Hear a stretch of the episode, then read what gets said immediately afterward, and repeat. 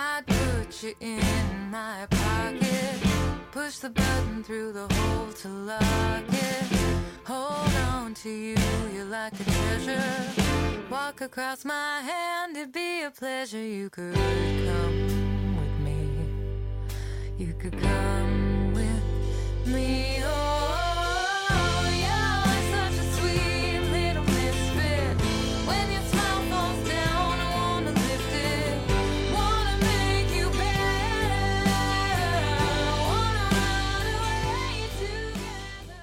Hello. Hi.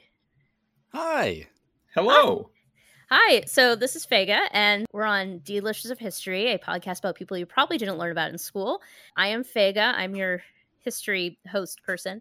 And uh, Issa's off saving the world. So I've got some other guests with us today. Would you like to introduce yourselves? Hi. God, We're off to a great start, guys. Great. Yeah. Great start, Dave. Dead air is the sign of a good podcast. So Well, that was Uh, the alternate name for Labor Jawn was just dead air. yeah. Gabe, introduce yourself to the lovely people.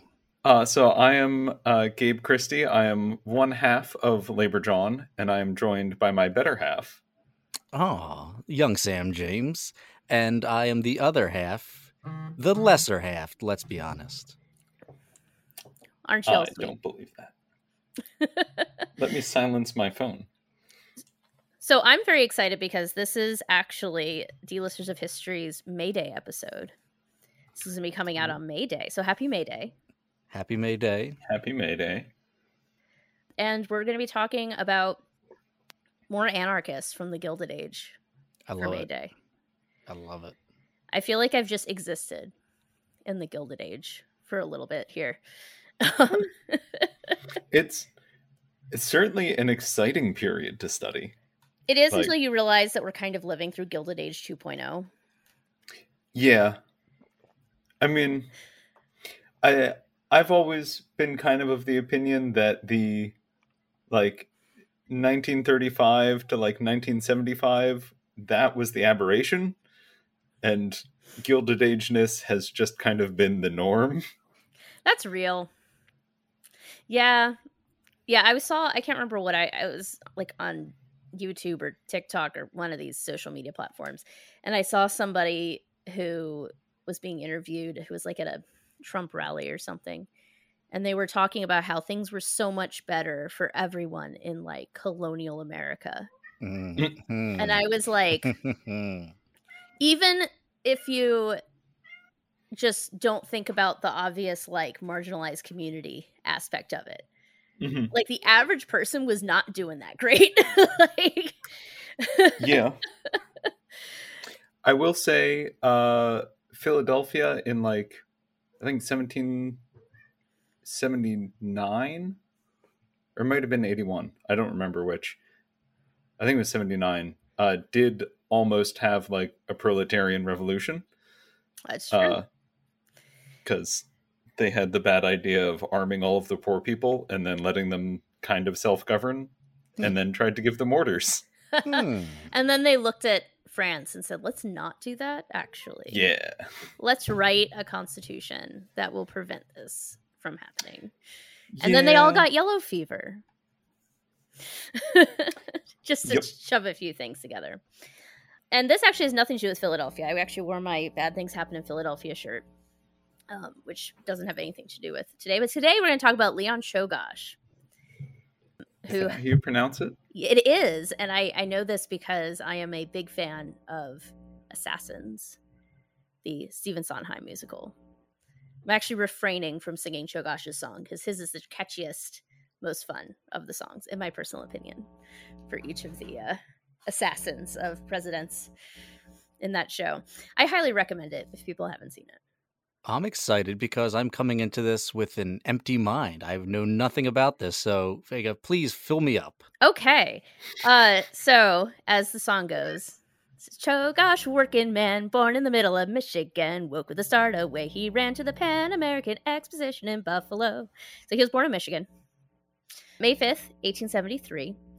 Uh, and his parents had emigrated to the United States. They were Polish Catholics. They were escaping the uh, I'm going to pronounce this wrong. I'm sorry. Kulturkampf, Kulturkampf which is the cultural struggle um, of Otto von Bismarck. Kulturkampf. Thank you. I know just enough German to know that was wrong. I'm going to remove the E. Kultur doesn't Oh, have yeah. an E. I wonder where that. You know what? I put the I I literally had a new tour guide I was training who pointed out this t- terrible typo in the script I wrote where I put like the I put the first inauguration of Washington happened in Philadelphia, which is just wrong. And I never thought that was the case because I've been a tour guide in New York City where the first inauguration of George Washington happened and I it just must have been a typo and I'm just a disaster, walking disaster. And I was like, well, that's why my guides keep saying that, and I keep correcting it on their tours. I'm like, why is everybody saying this? like, this is just wrong, guys. Could I be out of touch? No, it's the tour guides. it's their fault. Um, so anyway, Otto von Bismarck was being a jerk to Polish Catholics, and so Czolgosz's family came to America to have a better life or whatever. So they started a farm in a rural Polish community of, in po- Posen, Michigan, I guess is how it's pronounced.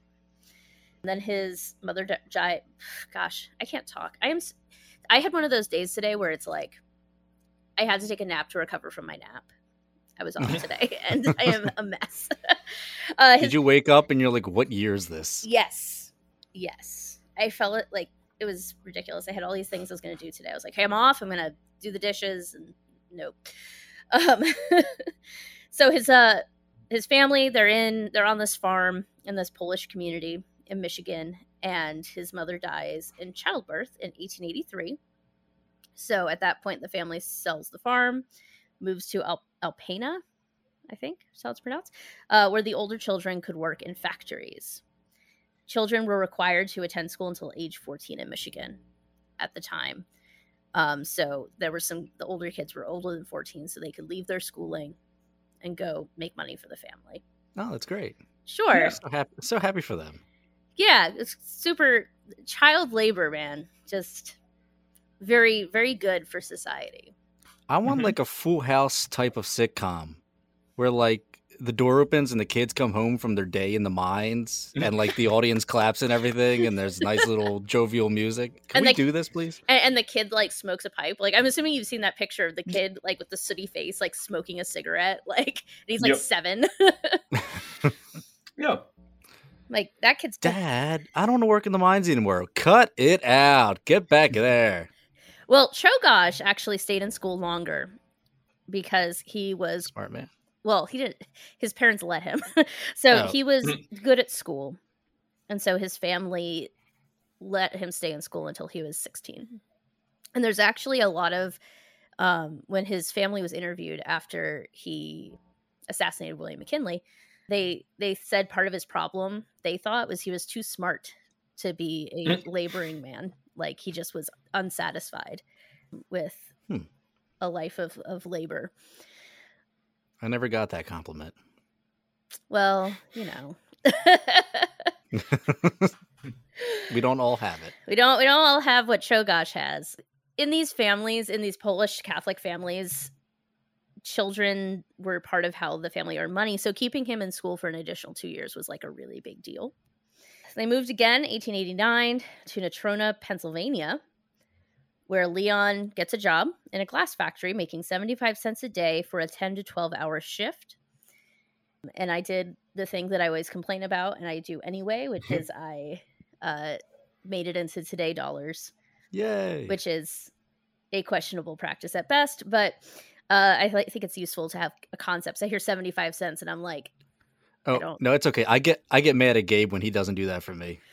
well there's a reason for it and it's it's not actually like a valid like because like buying power is different in different times and it it's a whole thing anyway i found this website that i think actually handles it as well as anyone can but according to this I'd like to do. I, there was one that, or one website that gave you the price of a loaf of bread, Mm, and that like that is a fairly decent metric. yeah and that's what this site is supposed to do like if you go into like I'll just send you the site and see what you think of it. But it's like it goes into this like, okay, well, if this commodity cost this and this commodity was important at this time, and like somebody's gone in and written this crazy algorithm that I only somewhat understand, but I figure it's better than just doing a sort of drop one dollar to whatever kind of deal.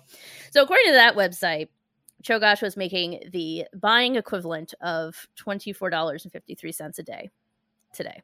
Mm-hmm. High roller. Sure. Yeah. and that was a really glass factories were not a place you wanted to work. I mean, no factories in the Gilded Age were places you wanted to work, but glass factories particularly Yeah. were particularly bad. What he had to do was he had to carry hot glass from the ovens to cooling racks. So the workers had to wear multiple layers of underwear to protect from the heat because, you know, Ooh. this is before jobs, you know, OSHA. and you had to like provide like safety equipment and stuff. And so they had to wear multiple layers of heat and they frequently suffered from severe dehydration. They would actually drink pickle juice during their shifts to stay Okay. hydrated. So, you know, it's like Oh. old timey Gatorade. Yeah. I literally saw I was I was in a Sheetz once and I saw they had um like a shot of pickle juice that they were selling for like five dollars. Um and I bought it as a joke because my wife need like has extreme hydration needs because of her medical stuff. And she sometimes will drink pickle juice. And we thought it was very funny that it was like this much pickle juice for five dollars. This was very helpful to people listening. A small amount, like like imagine like a five hour energy drink of pickle juice. Of pickle juice. of pickle juice for like five bucks. And I was like, excuse excuse me. excuse me, Sheetz. This is not a thing. Uh so they then moved to Cleveland and I I don't have a good reasons why they're moving around so much. I get the feeling it was just sort of the way people uh, sometimes have to move around when they're poor like a job no longer exists or rent Yeah. goes up or whatever like the book actually the, the book i read was actually extremely extremely helpful very good book and extremely unhelpful for like a chronological explanation of his life because it's called murdering mckinley by eric rauch rauchway but it's like really focused on the impact of Czolgosz's actions, but he talks about his background, but it like kind of bounces back and forth. So like he'll talk about like Czolgosz's time in the glass factory and then talk about the person who like founded social work and like it's really good book, really all hard over the place. to do this. Um Yeah. but there's not a lot of not a lot of books written about Czolgosz, it turns out. Okay, so his family When you can tell the author had ADD. yeah, I mean it makes sense if you're with what he was looking at. Like he was looking more from Oh, the lens of of like the political structure. Like it's the making of Theodore Roosevelt's America. Gotcha. Yeah. So but anyway, so they moved to Cleveland just before the Homestead strike in Pittsburgh, which is near near Cleveland. Sort of. That sounds familiar, Gabe.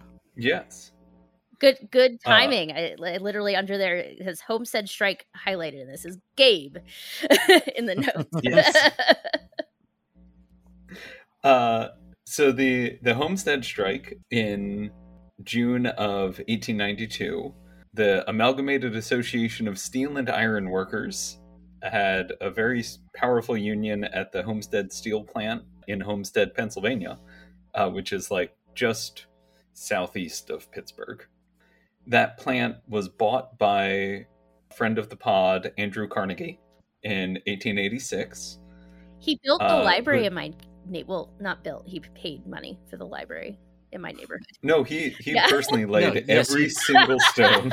I saw him do it. It was true. Yeah. he painted that little plaque inside that says "A gift from Andrew Carnegie." Mm-hmm. The, I don't remember his name. For my master's thesis, I wrote about like using museums as tools for social change and whatnot. And so I was oh. looking at kind of the history of libraries as like as as an actual social good versus just like this is my books. Look at my books, I can afford them.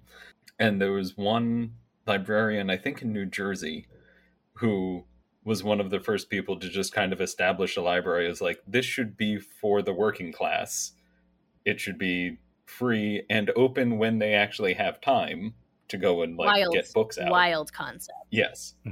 Uh, and people just freaked out about it. Uh, that you're letting dirty poor people in. I love like breaking people's dreams when I go by the free library of Philadelphia, like the main branch with tourists, and I say like, and everyone's always told, oh. Ben Franklin, he did this free library thing, and he absolutely did not. He made like a rich person library. He had the first, he developed the first lending library, but like to belong to the junto is like, you had to be like a Philadelphia aristocrat, basically. Like, that's how you knew you were like getting up there in society was being able to access this library. He climbed the ladder and pulled it on up behind him. Yeah. Oh, Benny. Yo. Oh, horn dog Benny. yo Okay, so June 1st, 1892. Oh, uh, Carnegie brought in this guy named John Frick to manage the plant. Uh, He's got a lot of art museums. Yes. Uh, and, and did some other things. Imagine. So Frick wanted to destroy the Union.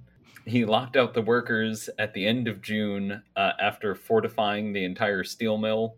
And basically, they literally called it Fort Frick. And then Great name. Oh yeah. Then the workers took over the town and a battle ensued that eventually led to the army getting called in. But if you want to learn more about this, you should uh, subscribe to Labor Jawn's Patreon, and you should also subscribe to the D-listers Patreon. There you go. That's how you do it. That's I how you should brown probably nosed. not advertise our Patreon on another Listen, pod. whatever. Which you just did. I mean, I am a patron of Labor Jawn, and I have your stickers on this computer that I'm currently using. I we are also a patron patron of uh, D-listers and are enjoying your stickers. yes, my uh, we have a new sticker coming out that I'm waiting for in the mail. I'm very excited. It has a presidential seal on it, and it says "a little genocidal" because oh, we lost Sam.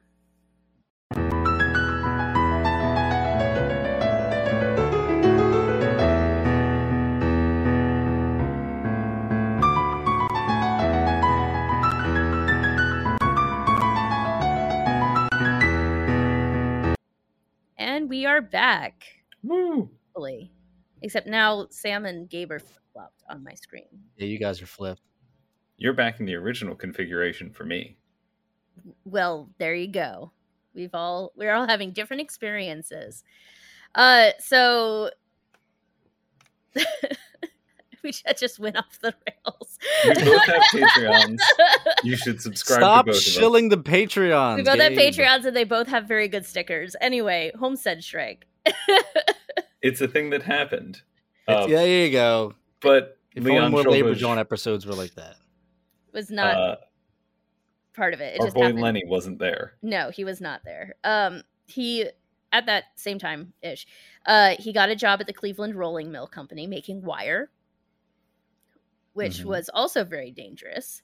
But he was good at it because he well, he was good at it, and as a result, he was given jobs in the factory that required more skill, which made him harder to replace and all that sort of good stuff. But it didn't protect him from the 1893 depression which was terrible for everyone.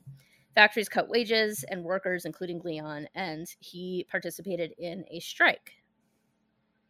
And the company responded to said strike by firing and blackballing everyone who was involved in the strike and hiring all new workers. Sounds about right. So, you know, Yep. tale as old as time. Yeah. But here's the thing is included in the people who got like fired and blackballed were the uh people who the foreman as well. So they didn't know any of the people who'd been blackballed. So if you just gave a different name, Mhm. you could get your job back, which is exactly what Oh. Leon Czolgosz did. what a loophole. Okay. but while while he was out of the job, he really really struggled with this economic depression and sounds like he really experienced like depression himself as a result. He really was taking it hard because he had been told his whole life that if he was like a good Catholic and worked hard and all these things that everything would work out. And obviously that was not happening. So he started trying to find other explanations for what was happening in his life. He started off talking to his priest, and his priest just told him to pray. And Leon's like, Well, that's not doing anything to help me. What? It's like I'm very reminded of uh, one of our first episodes of D-listers. We we talked about Father Divine, and that was his thing. Was like, don't believe any religious figure who doesn't also make sure you're fed. Mhm. Um, It's So- fair. yeah, yeah. He also had a lot of other stuff going on, but he Joe Hill would have something similar to say as well. Yeah. So Leon was like, "No, I'm I'm done with the Catholic Church. I need a new way of of seeing things." So he started like a little book club with his brother, who his brother was not as into it, so he eventually dropped off and Leon did it on his own. What a nerd. He Leon was a huge nerd. Huge nerd. I call him Leon by the way in my notes because Czolgosz is really hard to spell. Yeah. so he started studying. He spent what little money he had on books and pamphlets about religion and American society. Uh, he gets his job back, like I said, under a different name. This is when the name Nieman first shows up. So, f- yeah, That Fred- makes a lot of sense because that confused the hell out of me. yeah, how he just pulled went that out out of on. nowhere. Yeah. So Fred C. Nieman, and Nieman Okay. in German means nobody. Yeah. Oh. And so he's also being kind of like facetious. He's just your average like- buddy, Captain Nemo. Yeah, I mean he's he was doing this on purpose. Like Leon Czolgosz was definitely book smart. And then he got super into the book Looking Backward, uh, which is a book I should have read. I TA'd a class on utopias when I was in college, and Hmm. I was really having a tough time that semester and did not read most of the things for the class that I was TAing. Um, and so I have not read Looking Backwards, but I have attended several lectures about it. and it is a utopian science fiction novel where a man falls asleep in 1887, then wakes up in the year 2000 and finds that all the different social classes now work together for the common good. So, like, society is So, like, yeah. Oh, so Mhm. that actually happened. yeah, That's what the early 2000s were like. Yeah. that's that's my times. memory. That and like glitter eyeshadow. That's Well, that's, that was the common good. Yeah. yes, was- Glitter eyeshadow for everyone. yes, And then 9/11 happened. yeah. And the the terrorists said Sure. no glitter eyeshadow for anyone. Um, that was definitely Al Qaeda's main. That was their primary complaint. yes, that's the word. I'm here just to shoe in 9/11 into random places in this episode. Just like my childhood. Rudy Giuliani. um, I literally ran into Rudy Giuliani once, like when I was a kid. With your car, thank you. We appreciate it. no with that. with my Want a body medal? um i was walking into a it was a twisted kilt my parents didn't realize what kind of restaurant twisted kilt was and we were in uh it was in college and they were like oh kilts and I, I went to a college where the marching band wore kilts so they were like oh kilts this is a great place to go before seeing a show in manhattan oh. and like most Manhattan restaurants, it's like you have to walk through this very narrow hallway to get in. And I was an idiot 19 year old not paying attention to where I was going. And I literally ran into someone and looked up, and it was America's mayor with his latest squeeze. he was coming out of Twisted Twisted. kills. Yeah. Twisted Kills. Why am I not surprised? That is a great story. I was pretty, That's like uh, Scottish shooters for people who don't know. yeah, it was a, the, it was a weird day all around. Like, just all around weird day.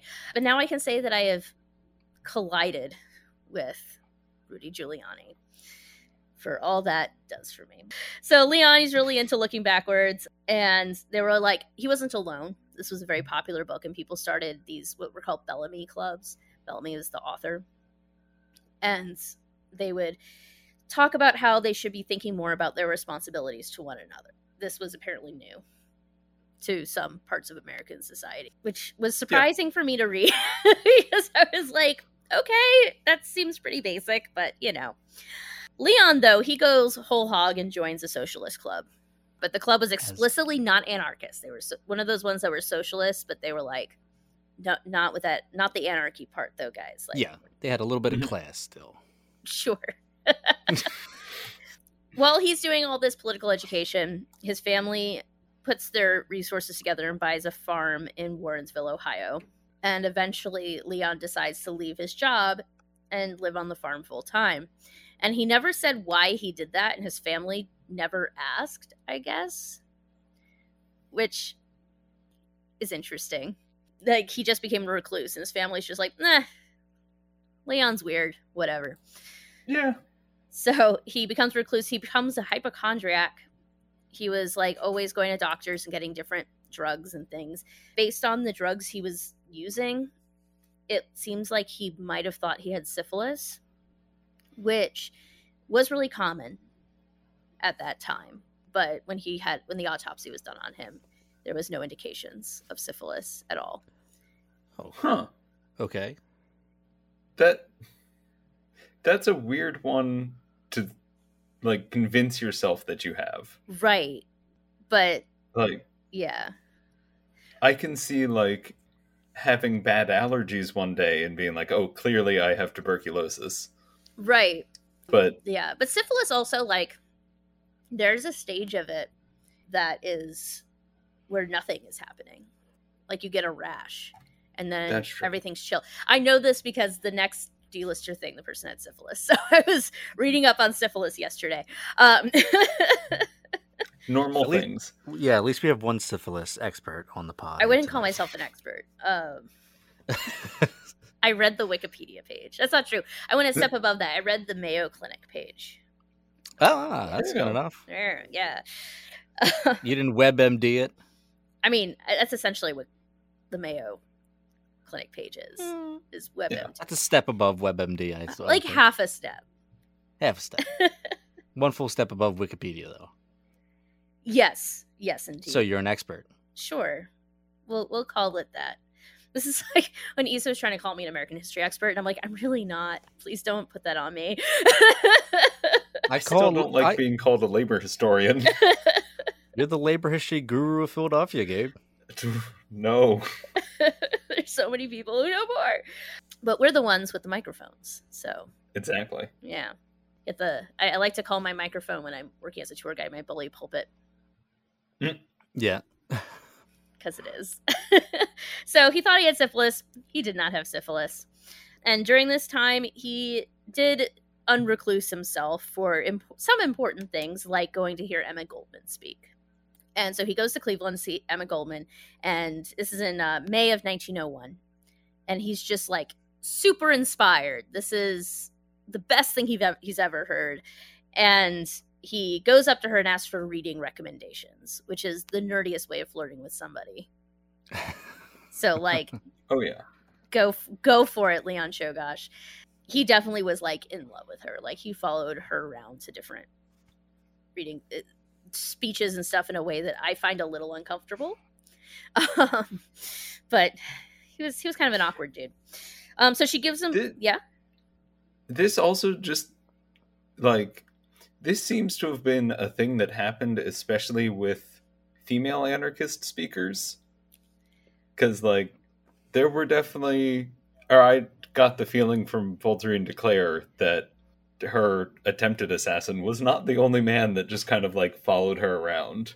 Yeah, men are creepy, man. yeah. I was gonna say Well, I don't yeah. think this is unique to anarchy. Um, Yeah. yeah. It'd be funny if it was. We're just anarchist men who were just creeps. I mean, it would be really tough for the Aren't we? movement. Yes. but I do like this, I- this world where other people are like, "Buh, what are those anarchist guys doing?" So he's he's following Emma Goldman around, and he wants he decides he is now all about anarchy. He hears Emma Goldman speak once, reads a couple books, and is like just all about it. He's gonna Yeah, join the, sure. the the subreddit. Like he's he's ready to go. I, man, I was an anarchist before it was cool. yeah he was not. Um so but she she thought he was like really she she kind of felt for him.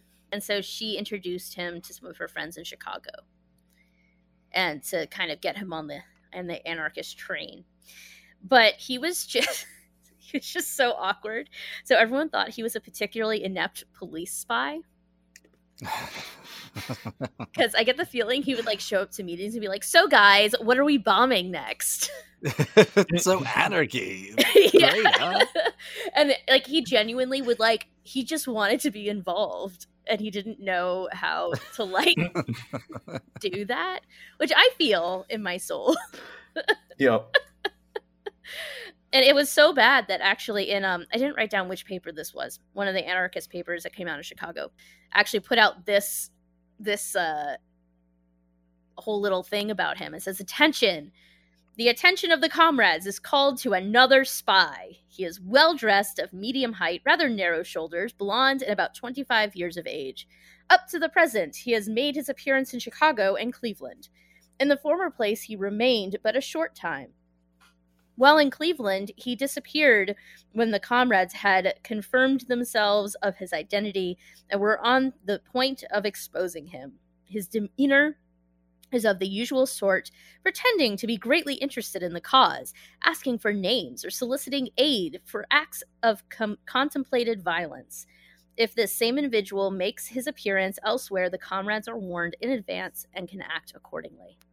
So he's been super called out, yeah. Yeah. basically on like, you know, 1901 anarchist Twitter.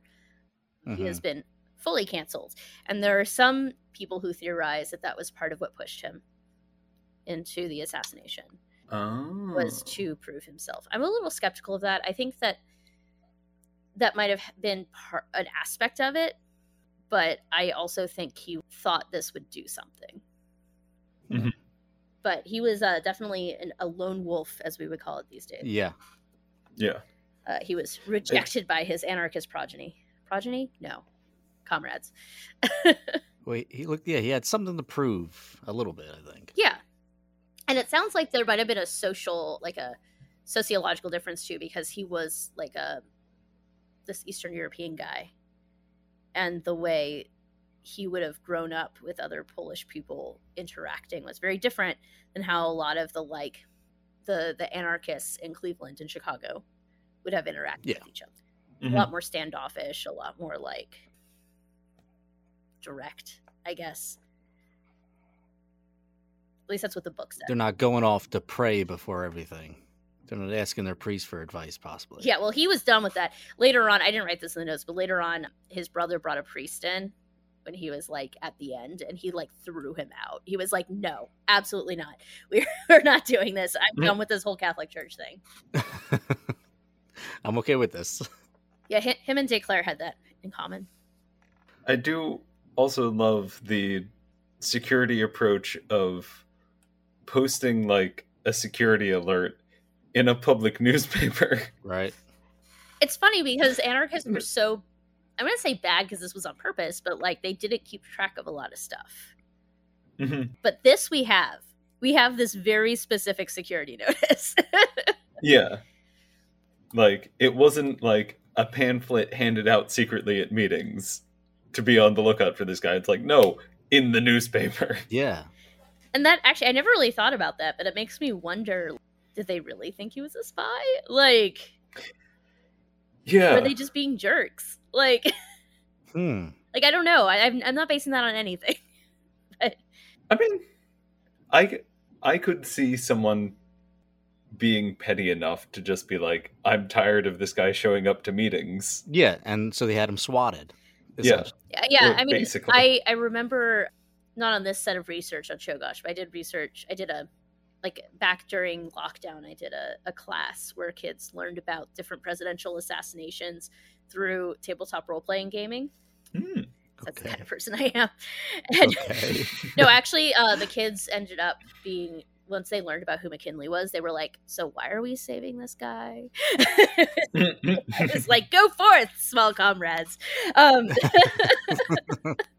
but I remember looking that up, and there was like some of the anarchists got were like kind of offended because they felt like he was talking down to them. Like he read like this one book and thought he was, Mm. you know, tough shit. So he really was a Reddit bro. Yes. Mm. So, I mean, I can see how that's Gotcha. annoying because uh, I have been Yeah. annoyed by that sort of thing in the past.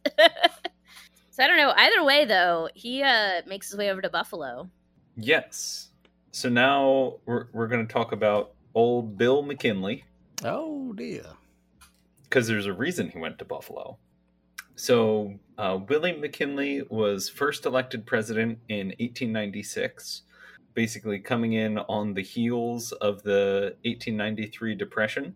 The economy did pick up during his first term, and that's probably more just due to business cycle than any of his actual policy Uh huh.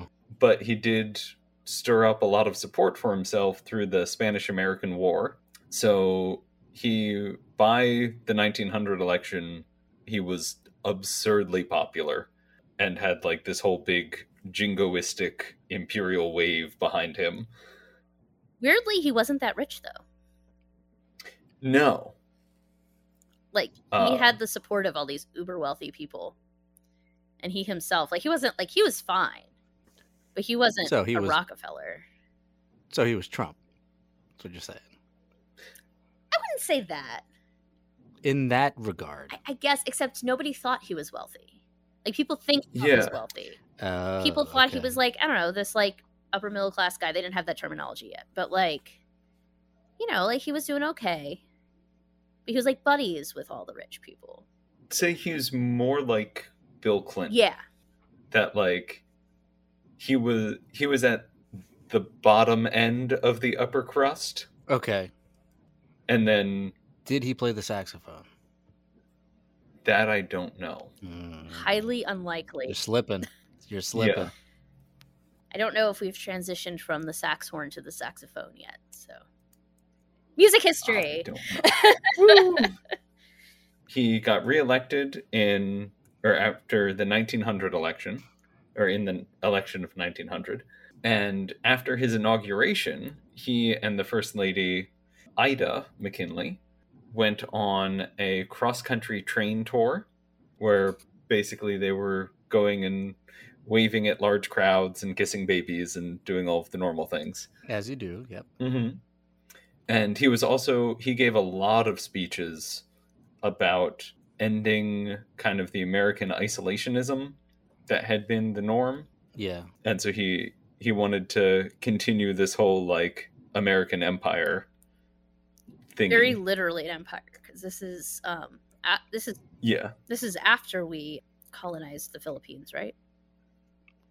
Uh, we were in the process of it. So the I think the Philippine insurrection had started at this point because we had kicked out the Spanish, theoretically established a democracy, and then said, "Well, hold on a moment," and then made it not a democracy anymore. And uh, the Philippine people were not terribly pleased with No, and I just I know that's how Taft kind of got his big political boost was he was in the Philippines for a long time. But he Mhm. was unpopular because he thought that the Filipinos should like lead themselves.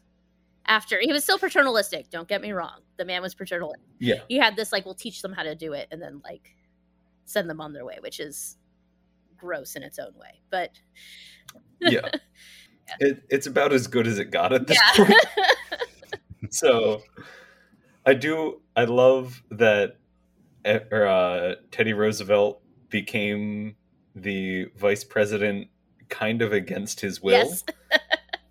because he got nominated for it because he he was mayor of New York or not mayor uh, governor of New York at the time Yeah, I think governor. and I got Rudy Giuliani Giuliani on the brain now. um, so he was uh, governor of New York. Basically, there were machinations within the party to get him out of the way. He got nominated to be vice president, and he couldn't turn down the nomination because he would lose a lot of public respect. So he had to accept it. And they put him there because they knew he Mm. would just be like like vice presidents don't do anything Yeah. like they campaign But then something happened. Oh. the tour or the cross country tour was set to end in Buffalo, New York. McKinley and his wife arrived in Buffalo on September 4th.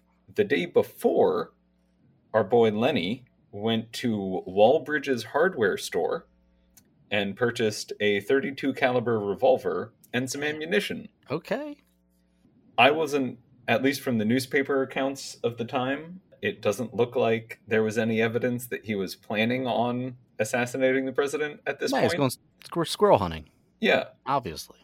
but to my knowledge, this is the first time that he went out to a hardware store and purchased a handgun. Damn. Yeah, Um, like I'm skeptical of that based on like things Yeah. he said after the act. I think he he might not have planned the exact date, but there was he had something in mind here. He also had no other reason to be in Buffalo at this point. Right. I mean, there was the the Pan Um, American Exposition. That's true. happening. It's our like World's Fair sort of thing. On September 4th, like I said, McKinley and his wife arrived in Buffalo by rail, and they were greeted by a whole huge fanfare, and that included a cannon blast to announce their arrival. Ooh. However, the soldiers that set up the cannon put it too close to the rail, Okay. and so when they fired the blank shot, it blew out all or a lot of the windows on the train. um, and everyone had immediately assumed this was a bomb thrown by an anarchist. Of course. Of course. People, there were actually people uh, shouting it was an anarchist and like shouting that it was a bomb. Jesus Christ. Ida McKinley was apparently very, very shaken by this. I mean, this. sure, Um, that's fair. which, yeah, like you just had a effectively an explosion go off right next to you. That's going to be a little scary, but at least according to the papers, McKinley uh, walked off the train quite calmly Sure. and went to shake hands in the Very crowd. manly. Yes. Whenever you're reading any, really, even up to the modern day, any newspaper account of, especially a husband and wife team doing anything, take it with many grains of salt. Like a pile of it. Bring the Yeah. whole, whole like Morton salt with the with the little pork spout on it. Yeah. Lenny was in the crowd on the platform at this point with his newly purchased revolver and apparently did try to push his way forward to get to the president, but the crowd was too thick and especially once McKinley came off the train, everyone like rushed forward to go and one probably make sure he was okay and then two try and like shake his hand. But McKinley got very quickly whisked off the train by his security de- detail and put in a car and then driven away to uh, where he was staying in Buffalo. And like you had mentioned, uh, the Pan American uh. Exposition. I only know this because it's in the song. It's a Pan American Oh. Exposition in Buffalo. so the, the Pan American Exposition was going on, and so all of the streets of the town were like filled with tents. There was lots of fa- uh, festivities going on, and uh, McKinley rather famously didn't like having a large security detail because he liked to be able to go out and like shake people's hands. Mm-hmm. because he while he might not have been very wealthy he really really liked being the center of attention. I think you gotta be to be Mhm. president. and so he liked walking around and talking to people and giving speeches. After his speeches he would often do a like little receiving ceremony where people could form an orderly line and come and shake his hand. They spent the mckinleys both of them spent the fifth touring the fair. That's when bill gave his speech about ending american isolationism so setting up american empire then on september 6th 1901 he and ida went to or were set to finish up in buffalo and were supposed to travel back to cleveland on the 7th so they were going to uh, leave early in the morning on the 7th but in the morning on the 6th they took the interurban trolley from buffalo up to niagara falls also reading any newspaper accounts from the early 20th century just really upsets me Yeah. because there's so much public transit available Yeah. I, I wish I could take a trolley to Niagara Falls. yeah we used to be able to go i think it's like from boston to detroit entirely by interurban It's trolley something like that. But you know, progress. So Yeah. we had to rip it all up. Yep. And a lot of the tracks and right of ways are still there. They're just not in use, uh, or we sold them to CSX, or not CSX. We sold them, or they got handed over to Conrail, and then bought up by CSX when Conrail. Well, then here in Philly, we have a bunch that are just like just there making life difficult for bikers. Like the 12th Yes. Street line, which used to be, I think, is the longest, like continuous line inside of a city or something like that. And like some of the rails are Mhm. just still there. They're not being used for anything besides causing bikers to wipe out. Yep. Well, so the all of the trolley lines in Philly are technically still active. They are only temporarily suspended, but literally with a stroke of a pen, the managing director of SEPTA could just turn all of them back on. That would be so wild. yep. It it's very upsetting. I live right near the trolley lines between on both Germantown and Wayne Ave, and it's very upsetting to see the lines there but no trolleys. Yeah, I'm in Uh, West Philly, so sorry. I've got actual functional Yeah. trolleys. Mm. Except they don't have uh, any sort of accessibility. So if you're in a wheelchair, sorry, Oh, too yeah. bad. The, the new the new cars. They've been are talking about good, those new so cars for like a decade. I'll believe it when I see it. Yeah, that's fair. And this has been Philadelphia Transit. I'm in Roxborough. you have a bus. they came back to Buffalo for the daily organ recital at the Buffalo Temple of Music, and that wrapped up at around 4 p.m. My brain just went to the wrong Uh. kind of organ, and I was very confused for a moment. Like organs inside your body. Oh, yes. You just stand on stage and recite every Or organ. I was imagining more of a like sort of percussion kind of. Yeah. Ooh. I like Sam is giving me the most horrified look. Like, what is wrong with this person's brain? I just want to see how far you would go with this. I'm gonna let you just keep talking. With bagpipes, you're technically playing an organ. sure. I mean, old old timey ones. Like now they're made of like nylon. Yeah. Or whatever. Getting back to this. No, no, no. We have to stay on this. We, I guess we did take a five minute respite to talk about transit. So now let's We- take a five minute respite to talk about instruments made out of organs. After the recital concluded, President McKinley was getting ready to receive guests and greet all of the concert goers. So he went over and stood on the edge of the dais, which had the organ on it. So he was elevated up above the crowd, but would like bow and reach down to say hi to people. There were also only two Secret Service members present at this point, because again, he liked a very small security detail so that they didn't get in the way of him greeting everyone. Which is wild if you think about it, because we've had Lincoln and Garfield at this point. Yeah, Like, he, Like- Garfield was not that long before. That was actually recent Yeah. history. I mean, the Secret Service had only recently started actually doing the presidential detail at this point because it was all Pinkertons was. before them. and then um, Will Smith and Kevin Kline stopped uh, Kenneth Branagh when he was driving his big uh, tarantula, Yeah. Oh, and then that's where the Secret Service actually came from.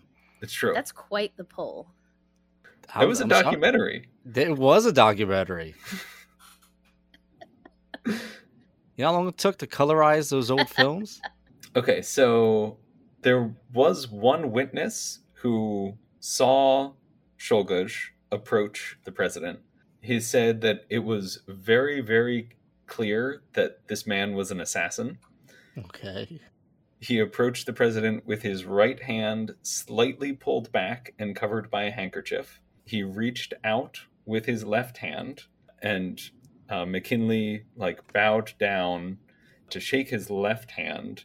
And as he was doing that, Czolgosz extended his right hand and fired a shot into McKinley's gut. Now, the man or the witness that they interviewed said, I would have intervened, but didn't think I would, basically said, I don't think I was important enough to intervene and stop the president from being shot. That's fascinating. Okay. Uh huh. He was like, "I- I'm just some guy. I mean, it was obviously an assassination attempt, but what was I gonna do?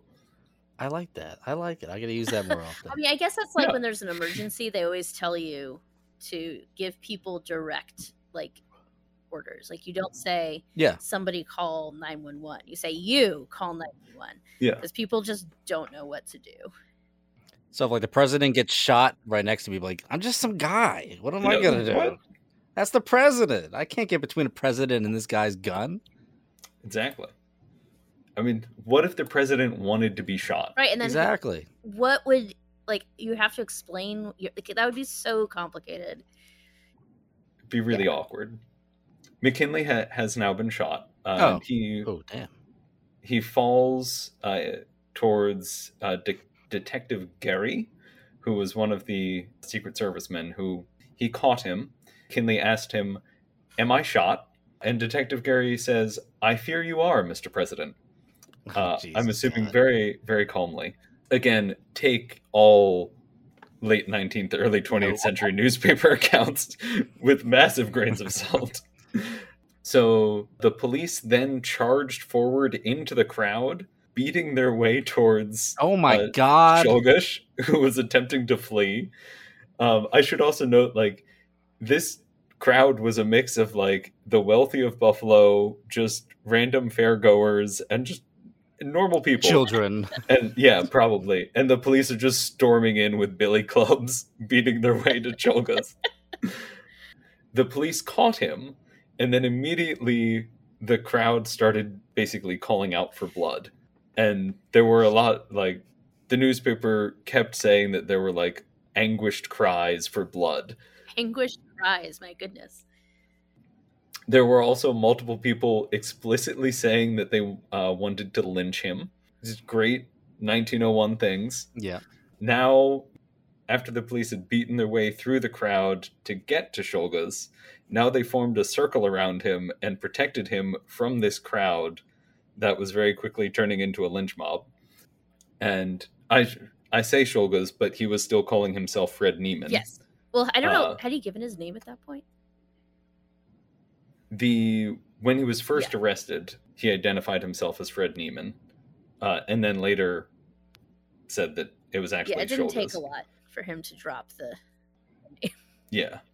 The the newspaper accounts were also very confusing because it was like literally two pages calling him Nieman and then about a court like one sentence saying like the police have now correctly identified Fred Nieman as Leon Czolgosz. Well, you know, it was like you couldn't just do like a find replace back in those days. Yeah. They you're that's a fair point. They probably set all of the type and were like, I'm not fucking changing this. No. Yeah. His name's Fred Nieman. they dragged our boy Lenny out and into their wagon, uh, laid him on the floor. They had they placed an armed cop in the passenger seat and had others hanging off the side and the back. Then in the back of the wagon itself, they laid uh, Lenny on the floor and put their feet on him, pinning him down so that he Okay. couldn't move Okay. and they were both like going overboard here both to prevent him from escaping they were also convinced that there were going to be other anarchists that would try to free him and then also they wanted to keep him alive and prevent the lynch mob from getting to him so that he could stand trial for this Little did they know he was like anarchist canceled. yes Right. It's like we don't know him. He's not one It's of actually us. not too far off from what happens. yeah. so then they got to the police station. There was again a crowd there. So the cops again beat their way through the crowd using God. clubs. All right. Things Yep. have not changed. No, Things have not changed ever. they got Czolgosz inside and into a jail cell. That was probably the safest place for him at this point. I also just want to add a side note here because I I have to tie everything back to Philly. Uh, so the Inquirer had a little blurb about this that the Democratic mayor uh, Charles Richardson of Marietta, Ohio, he was the mayor of Marietta, Ohio. had exclaimed that he was glad McKinley had, uh, was shot. Okay. Uh, the he said this within earshot of about a hundred other people, one of whom was Serene Selpa, I think is how you pronounce this guy's name, who was the newly elected county commissioner, who lunged at Charles Richardson and attacked him, and then soon after, the entire crowd joined in and just ble- beat the former mayor to a bloody pulp Jesus. Because he said that he was glad McKinley was shot. So Oh boy. All right. Another Philly thing, we actually have a, uh, a statue of William McKinley in Philadelphia. Yeah, it's next to City Oh. Hall. It's on the um the se- southeastern corner of City Hall. Yeah, he's got Wow. little like cherubs and stuff around him. Aw. uh, that that sounds about right. Um, so uh, McKinley was rushed to the hospital to treat his uh, gut wound. After he was beaten by a group of police officers. he he was the one person in the crowd that they weren't actively beating. No, that was the guy who shot the president. yeah, I guess there were two people. It was the president and the guy who The shot guy who him. shot him. Yeah. the police weren't actively attacking them at this point. The public response to this was basically every politician in the country just came out and was like, okay, we need to, one, just ban an- anarchy as an idea, Okay. and then two, uh, legalize just lynching anarchists. oh, Jesus God. Uh, there, there were like multiple speeches being given that we should just legalize vigilante murder of anarchists now, Hmm, and that nice. that's the solution. yeah. Uh, so that was great. On the 10th of September, uh, after interrogating Czolgosz, one discovering his name is Czolgosz, uh, and then also discovering that he had listened to Emma Goldman give speeches, the police used that as justification enough to go and arrest her. She was weirdly chill about the whole thing. Like, Yeah. like, like, yeah, fuck it. um, well, she, she, I think, had spent most of her life knowing that, like, the police are going to come and arrest me at any point. So just be ready for but she it. like supported Czolgosz. Uh, like she was like, we should Yeah. because a lot of anarchists were like, no, that guy's not with us. And she was saying like, no, we should support him. He's he's doing doing the thing. Has praxis Yeah. or whatever. So the the police arrived at 303 Sheffield Street in Chicago, which they were told was where uh, Goldman was staying. They barged in and found a woman who claimed to be Swedish and named Lena Larson. One of the cops was a Swedish or of Swedish descent and spoke Swedish. So he started asking her questions in Swedish, and then another cop was searching the air, uh, searching the premises and found a pen that was engraved Emma Goldman. Okay. Nice Um, try, Emma. So he asked, you know, so he uh, he asked her what that meant, and she responded with, "It means the game is up." She's such an icon. Yep. I I do also love, especially like in the Midwest, trying to claim to be Swedish without knowing any Swedish at all. And the the newspaper did mention that she put on like a strong Swedish accent. like, I'm Lena Larson. Goodly doodly silly. Uh, Just- and but then to not expect like to run into a Swedish cop. She was like, "This is the one accent I can pull off." So like, we're gonna we're gonna Yeah. throw our hat in the ring and see how it goes. Yeah. It all just comes out as like the Swedish chef. Except with like a Yiddish accent. Which- Like I'm imagining like a Yiddish inspired Oh, Swedish chef. Today we're gonna make him filter fish. Put in the fish. the okay so uh once they had her in custody they were trying to make a clear tie between her and Czolgosz um Mhm. and she basically stuck to the truth which was that she had only ever met him very briefly at that one speech in Cleveland and was like probably or was aware of his existence in the movement, but at least from what I found, she had never met him outside of that. Yeah, no, he like when I say he like followed her around, I mean like I don't know, like he didn't like talk to her. Like he just like went Yeah. to. sp- I mean, kind of like kind of like the guy who shot um de Cleyre. Like shoot, like she didn't really know what he was doing. Like Yeah. yeah, Just a stalker. Despite not having any clear connection, uh, they held her in the women's annex of the Chicago County Jail or the Cook County Jail. That was the newspapers were also they really love talking about Emma Goldman, especially because they get to call her the High Priestess of Anarchy. there's some great pictures of her in this actually. And she but they like kept flip-flopping between like It's like a picture of her looking all seductive. And there's one of her being Ooh. like the devil. if everybody would turn to page 294, I'll post them on Instagram. there you go there you go. so uh, they kept like flip-flopping between remarking that she was taking it easily and like was laughing about the whole thing and was just this very brave anarchist lady and then would also be like oh but sometimes she did cry. And- they they very specifically mentioned like it was like she revealed that she was indeed a woman and cried slightly. Was just, good god. Um that was kind of the immediate response in the US. Um, there were also reports coming in of an anarchist group in Soho, London, uh, which had made a list of potential assassination targets with Oh, man. McKinley on it. oh, It's not that hard to come up with, though, right? Like there'd already been a I forget Yeah. who it was, but there'd been a political assassination of some head of state not that long before. So it's not like hard to think up. Like, hey guys, what about the president of the United States? yeah, right. Yeah. Especially this like very jingoistic president that wants explicitly wants to start American and who is empire. literally in the pockets of the uber wealthy.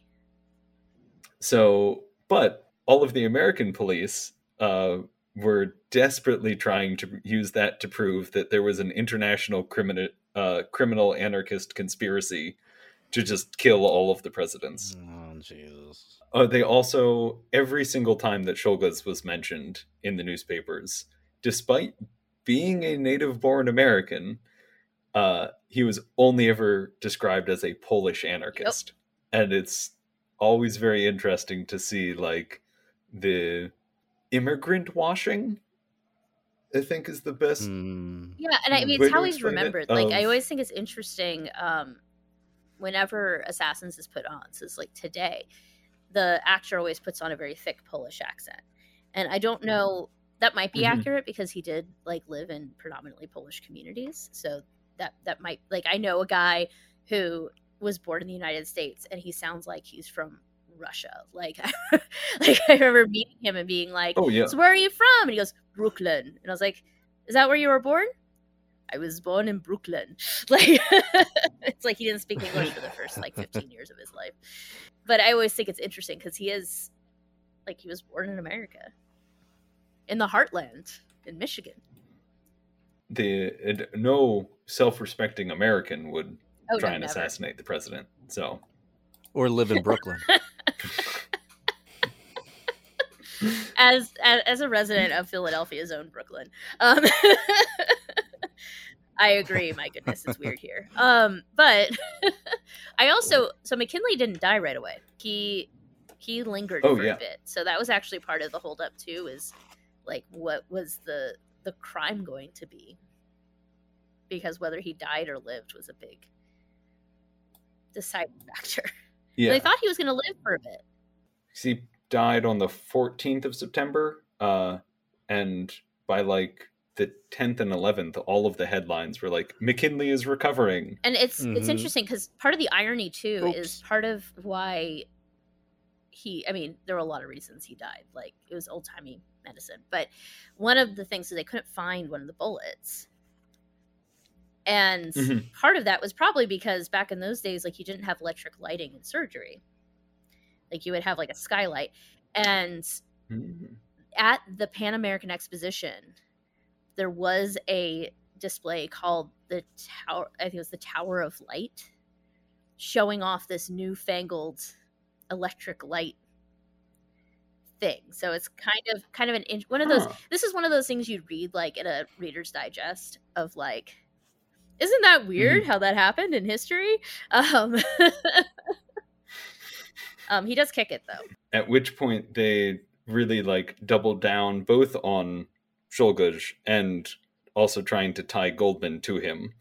Uh, and on September 22nd had published a long list of potential evidence showing that Goldman was part of this grand anarchist conspiracy. Uh, it was basically just a record of all of her speaking tours, but they wanted to show that she was clearly like making contacts all across the country to build this web of anarchist mean, yeah. revolutionaries, which she was technically doing that, but she was also she was pretty explicit again, kind of like Voltairine de Cleyre being like, okay, I like his, I like the idea, but we're not organized enough for that. You're not gonna like now is not the time Right, to like, start assassinating presidents. We need to build this web. Um, and I think Yeah. if I remember correctly, that speech she gave at Cleveland, she specifically spoke out against violence. Yeah, she basically like don't commit acts of violence, but I understand why Right. you do. Um, yeah. and which, which is why I want to talk a little bit about stochastic terrorism. Because Oh, Sam's like, I've been here. There's- it's your turn now. there a lot of the early 20th century anarchists were very much like i'm gonna rile up this crowd and then peace out and then wipe my hands of anything that happens afterwards and it's I hate to say that, no. but that sounds really. i was just thinking about that yeah Sorry, sorry, turn of the century. it's almost like this is something you shouldn't do oh boy, but Leon, he was a he was a go getter. Um, so when they when they captured when they captured Leon, he at first wasn't really talking, but then it didn't take long for him to drop what his name was, uh, and they asked him, you know, like, did he realize he was probably going to be executed? And he said, "I am not afraid to die. We all must die sometime," which is the most like sort of Eastern European, Yeah. like fatalistic, like eh, whatever, Right. we're all Right. gonna die If I die, I die. he while he was very friendly with the um the guards in the prison and so forth he refused to speak to his court appointed lawyers fucking anarchists. and he was arraigned on first degree murder which is not surprising so he was actually it was quite difficult to find lawyers who were willing to what's the word i'm dying here uh willing to to to defend him there's the word. Defend him? the finding it's hard to find lawyers that are willing to defend him. And they in the end actually did not find lawyers who were willing to defend them. He found some lawyers that they could like force to defend him. So he was assigned two legendary judges turned lawyers robert c. Titus and Loran l. Lewis. And one of their first acts in his trial was to like put in an official motion that they were doing this under duress. Oh my god. Good start. Yeah that's how you build Yeah. confidence Yeah. um Listen, he's guilty, but we're gonna Yes, do our like, best. Listen, we don't want to do this. Like, they didn't want anyone to think that they were doing this with any sympathy on their part towards Czolgosz. Ladies and gentlemen of the jury, he may look guilty, but uh, he's not. uh, So- It's interesting, actually. So, Leon Czolgosz, they asked him, you know, what he pled, and he pled guilty. And apparently, it didn't occur to anybody that he might do that. And the court was like, "Wait, you, you can't, you can't plead guilty." He's like, "But," he's like, "But I did it. I Okay. can't plead guilty." it's like Wait, I no, I, did shot that. him. and it was like Shut the they they forced him to plead not guilty. In fact, he didn't even do it like his Mm. lawyers. He was said he was guilty, and the Imagine lawyers that. still filed a not guilty plea because the court the court tape didn't his know what to do with a guilty plea. Because if he's guilty, like, why are we doing any of this? Yeah, Like, right. It just Yeah. I, I always think that's funny. Um, but he uh, does, you know, take the stand and says some stuff in court that is uh, important to understanding him. The first is, uh, I don't, I didn't believe that one man should have so much and another should have none. Which, you know, facts. And Valid. this one Yeah. is is an interesting one. And remember, this guy is book smart and has read a lot.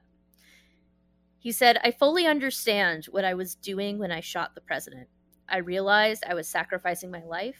I am willing to take the consequences. So, this is important because the only thing that his lawyers could possibly do is try to prove that he um, was innocent on or not guilty on the cause of its insanity. Like, that's the only way they could go. And he, what he must have been aware of this relatively new test called the the M'Naghten test. I'm not sure if I'm saying that right, but this is a um, a guy who um, was tried for insanity in the United Kingdom, and there there was no there was no test up to that point of like how do you determine if someone can be found sort of mentally aware enough of these crimes. And this is actually a big thing that came up in Okay. Charles Mhm. Guiteau's trial is they had two psychiatrists uh, who they called alienists back then, which I think is wild. And they literally couldn't even agree on what the definition of insanity was. And so they were Hmm. not wanting that to happen again at Czolgosz's trial. And here comes Czolgosz, literally just just slapping this test away because what the test is is def- is can a defendant uh, a defendant could plead insanity if he was laboring under such a defect of reason from disease of the mind as not to know the nature and quantity of the act he was doing or he did know it that he did not know he was what he was doing was wrong. And so with that little speech he literally says i understand what i did. I know what the consequences were and i know it was wrong. And i did it anyway. And so they can't plead insanity And they're- his lawyers are like, Jesus Yep. Christ. yep uh, I want to know if Czolgosz's lawyers ever met uh, the lawyers of de Cleyre's assassin, seriously and like if they ever just sat down at a bar together and be like, "Fucking anarchists, man." Uh, so, unsurprisingly, the trial was short. On August 29th, 1901, uh, Czolgosz is killed in Auburn prison via electric chair. And his last words are I shot the president because I thought it would help the working people and for the sake of the common people. I am not sorry for my crime. I am awfully sorry because I could not see my father. Oh. Um, so after he's died, um, brother tries to petition to, you know, take the body and give it a burial, but they the state it won't give it to him, and instead they bury Czolgosz. They well, they autopsy him, and they didn't find anything particularly interesting, and they buried him in a prison grave without a casket, and then dumped sulfuric acid and quicklime on his body the warden predicted that the body would decompose within 12 hours. Yeah, they weren't messing around. Jeez. Damn. so, what I think is interesting about Czolgosz is the impact he did have on American politics. Because you could argue, like, I mean, this was the Emma Goldman thing, right? Is like, it's not that there's anything, Mhm. you know, her argument was like that we shouldn't go around assassinating people until we know what we're doing here. We need a plan. Yeah. And he didn't have that. However, in a weird way, No. he in some ways got closer to what he was looking for. And that was because Teddy Roosevelt became president.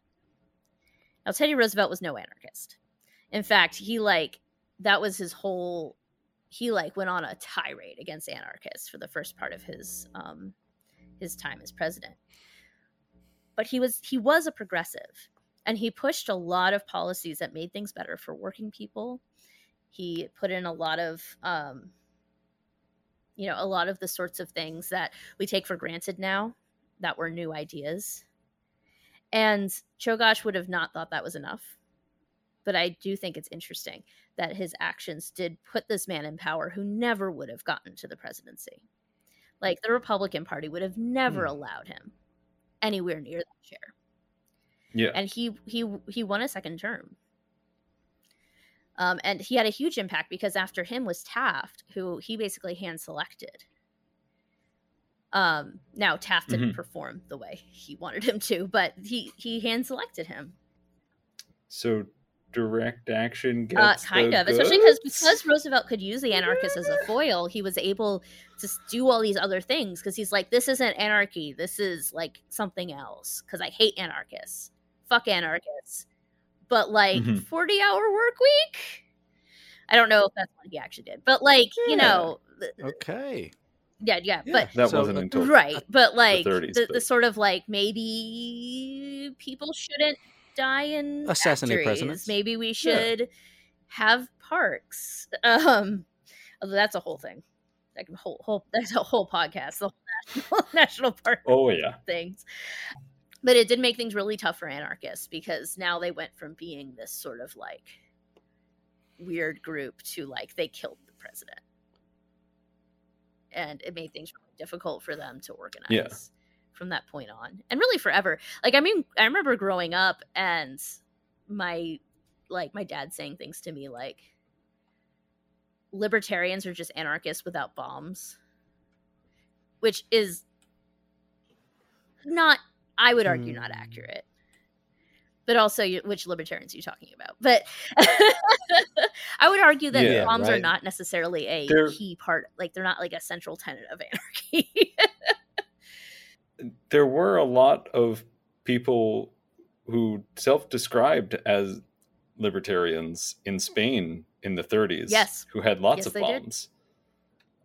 Bombs. And and used them yeah, but like I grew, but- I know I grew up, and this is of course you know hundred years later with like anarchists with Boogeyman, and like I remember my Yeah. friends putting like the anarchy symbol on things, like not because they were like anarchists, but because that was like the rebellious thing to do. Yeah. Like I remember asking someone who Mm-hmm. had an anarchist symbol on his vest a- about him because being the nerd I was, I was like, "Hey, I've always wondered like what is the deal with anarchy? Like explain your philosophy to me." And he's like, "I just thought it looked cool." yeah. I just like anti-flag. Then there's also like the whole commodification of yeah. punk and anarchy probably has had some effect of spreading the movement a little bit in terms of just Right. like making it more socially acceptable to have the the A out on your clothes and whatnot. Yeah, I think depending on Uh, where you are though, like I mean, I go to the country club uh, with, with your anarchy with Symbols with on? uh, with with Yeah. bells on. I just wear the black and red flag and as a cape. Blaring Chumbawamba. Yeah, You know, I'm in West Philly where it's just like, yeah, okay, whatever. Everyone's an anarchist. Whatevs. Yeah. yeah, but I only read Proudhon, so I'm Yeah, a real those other anarchist. anarchists, like whatever. Oh God. No, when we were talking about Full Train to Claire, I was so like when she was complaining about all the different anarchists like fighting with each other, I was like, this is a little too real. It's a little too real. This is the life Yep. I live. Yep. Yeah, it's it's also fun like looking at all of the arguments just within the Russian Social Democratic Labor Party that are still arguing about the same shit that people are arguing Oh, with each sure. other today. Right. Oh, and this yeah, was in 1900. Like as far as these things are concerned, not moved very far. Um and that is the question of like this is No. this is always a questionable thing in historical research when you start doing the what ifs because you can't really know. But this was a really huge event.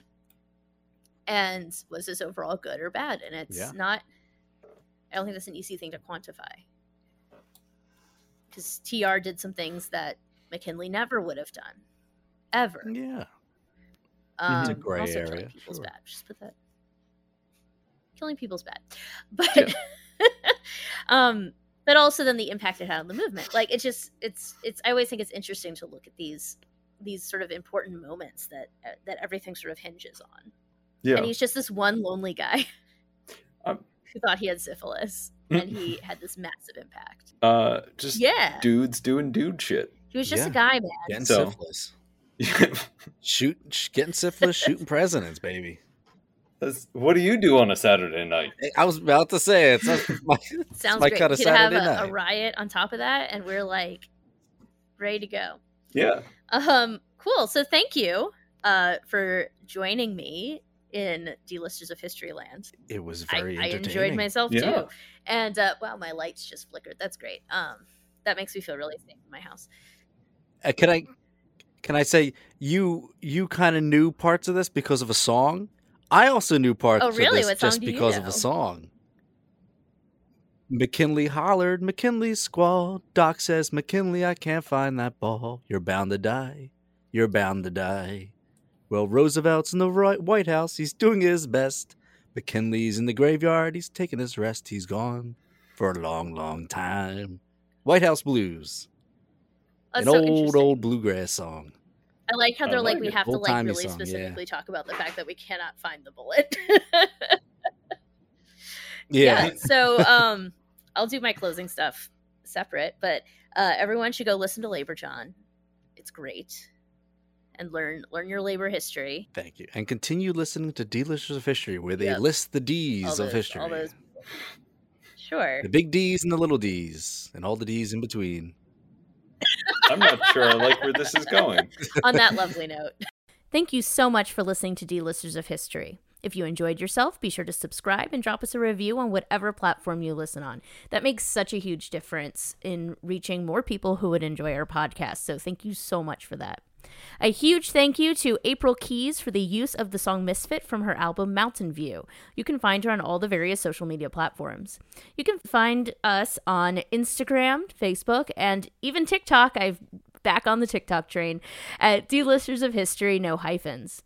A big shout out to the folks supporting us on Patreon. If you want to support us and get access to all sorts of exclusive content like our stickers and our D-list drabbles, which are extra little mini episodes, become a patron of this program. All this and more can be found on our website, dlistersofhistory.com. Again, no hyphens, just smush it together. Another big thank you to Labor Jawn for joining us on our program and for having us as guests on their podcasts. Please go check them out on all the various podcast platforms. Our episodes come out on the first and third Mondays of each month, so our next episode will be coming out May 15th. And now, a episode relevant audio drop. Kinley Holland, Kinley Squall, Ducks in McKinley, I can't find that ball from Buffalo to Washington. Roosevelt in the White House, he's doing his best in the graveyard, he's taking his rest. He is gone all the time.